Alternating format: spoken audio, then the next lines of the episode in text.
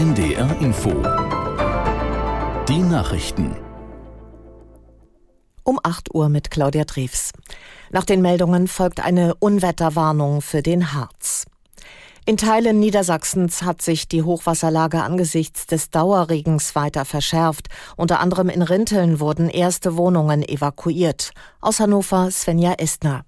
Alle betroffenen Bewohner werden gebeten, das Gebiet schnell und geordnet zu verlassen, heißt es von den Einsatzkräften, da akute Gefahr durch das Hochwasser besteht. Untergebracht werden die evakuierten Anwohner bei der Lebenshilfe Rinteln. Auch in Hatten-Sandkrug im Landkreis Oldenburg hat sich die Situation verschärft. Dort ist der Deich stark aufgeweicht und wird mit Sandsäcken verstärkt. Die Feuerwehr geht jedoch nicht davon aus, dass der Deich des Flets brechen könnte. Falls das passieren sollte, müssten die Bewohner zweier Straßen evakuiert werden. In der Gemeinde Upplingen im Landkreis Leer hat der Deich nicht gehalten. Er ist in der Nacht an zwei Stellen gebrochen. Viele Helfer waren im Einsatz. Sie bildeten eine Menschenkette und brachten so Sandsäcke zum Deich.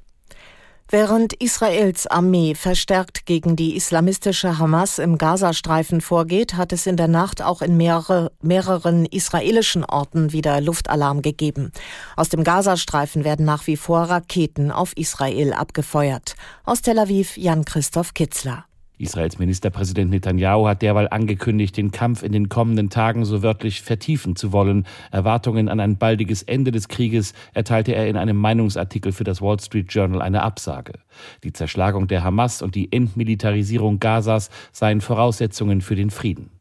Im eigenen Land gab es gestern auch Proteste gegen die israelische Kriegführung. Während einer Rede in der Knesset, dem israelischen Parlament, hatten Angehörige der in den Gazastreifen versteppten Geiseln sofortige Maßnahmen zu ihrer Befreiung gefordert. Noch über 100 Geiseln sollen im Gazastreifen in der Hand von Terroristen sein. Vertreter der Hamas äußerten sich hingegen zu einer Friedensinitiative aus Ägypten. Sie lehnten eine vorübergehende Feuerpause ab und forderten einen dauerhaften Waffenstillstand. SPD-Fraktionschef Mützenich hat sich gegen eine Rückkehr zur Wehrpflicht in Deutschland ausgesprochen. Zum jetzigen Zeitpunkt müsse vor allem daran gearbeitet werden, die Bundeswehr attraktiver zu machen, sagte er dem Redaktionsnetzwerk Deutschland.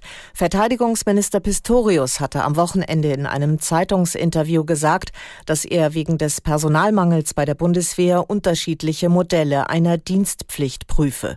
Die FDP wies diese Überlegungen umgehend zurück. Der Deutsche Städtetag hat Bund und Länder aufgefordert, den Kommunen mehr Einfluss in der Bau- und Verkehrsplanung zu geben. Die Städte brauchten grundsätzlich ein Vorkaufsrecht für alle Grundstücke im Stadtgebiet, sagte Hauptgeschäftsführer Dedi den Zeitungen der Funke Mediengruppe. Für Verkehrswende, Wärmewende und Klimaanpassung würden Flächen benötigt. Die Kommunen könnten es sich nicht leisten, dass Grundstücke jahrelang brach lägen, so Dedi. Den achten Tag in Folge haben Oppositionsanhänger in Serbien gegen das Ergebnis der Wahl vor gut einer Woche protestiert.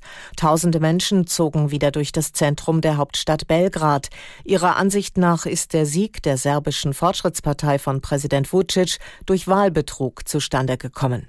Vorgestern waren bei Protesten in Belgrad etwa 40 Menschen festgenommen worden. Das waren die Nachrichten. Und nun die Unwetterwarnung für den Harz. Bis heute Mittag tritt ergiebiger Dauerregen mit Unterbrechungen auf. Es werden weiterhin Niederschlagsmengen zwischen 50 und 90 Litern pro Quadratmeter erwartet.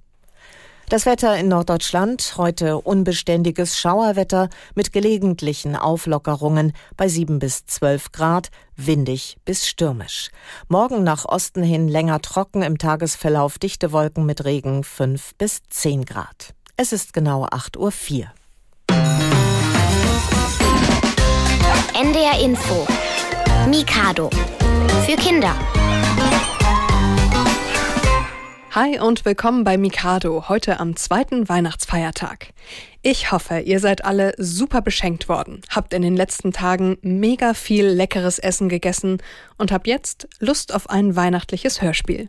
Eins kann ich versprechen, langweilig wird es heute sicher nicht, denn wir sind wieder mit Petra Plapper unterwegs. Vielleicht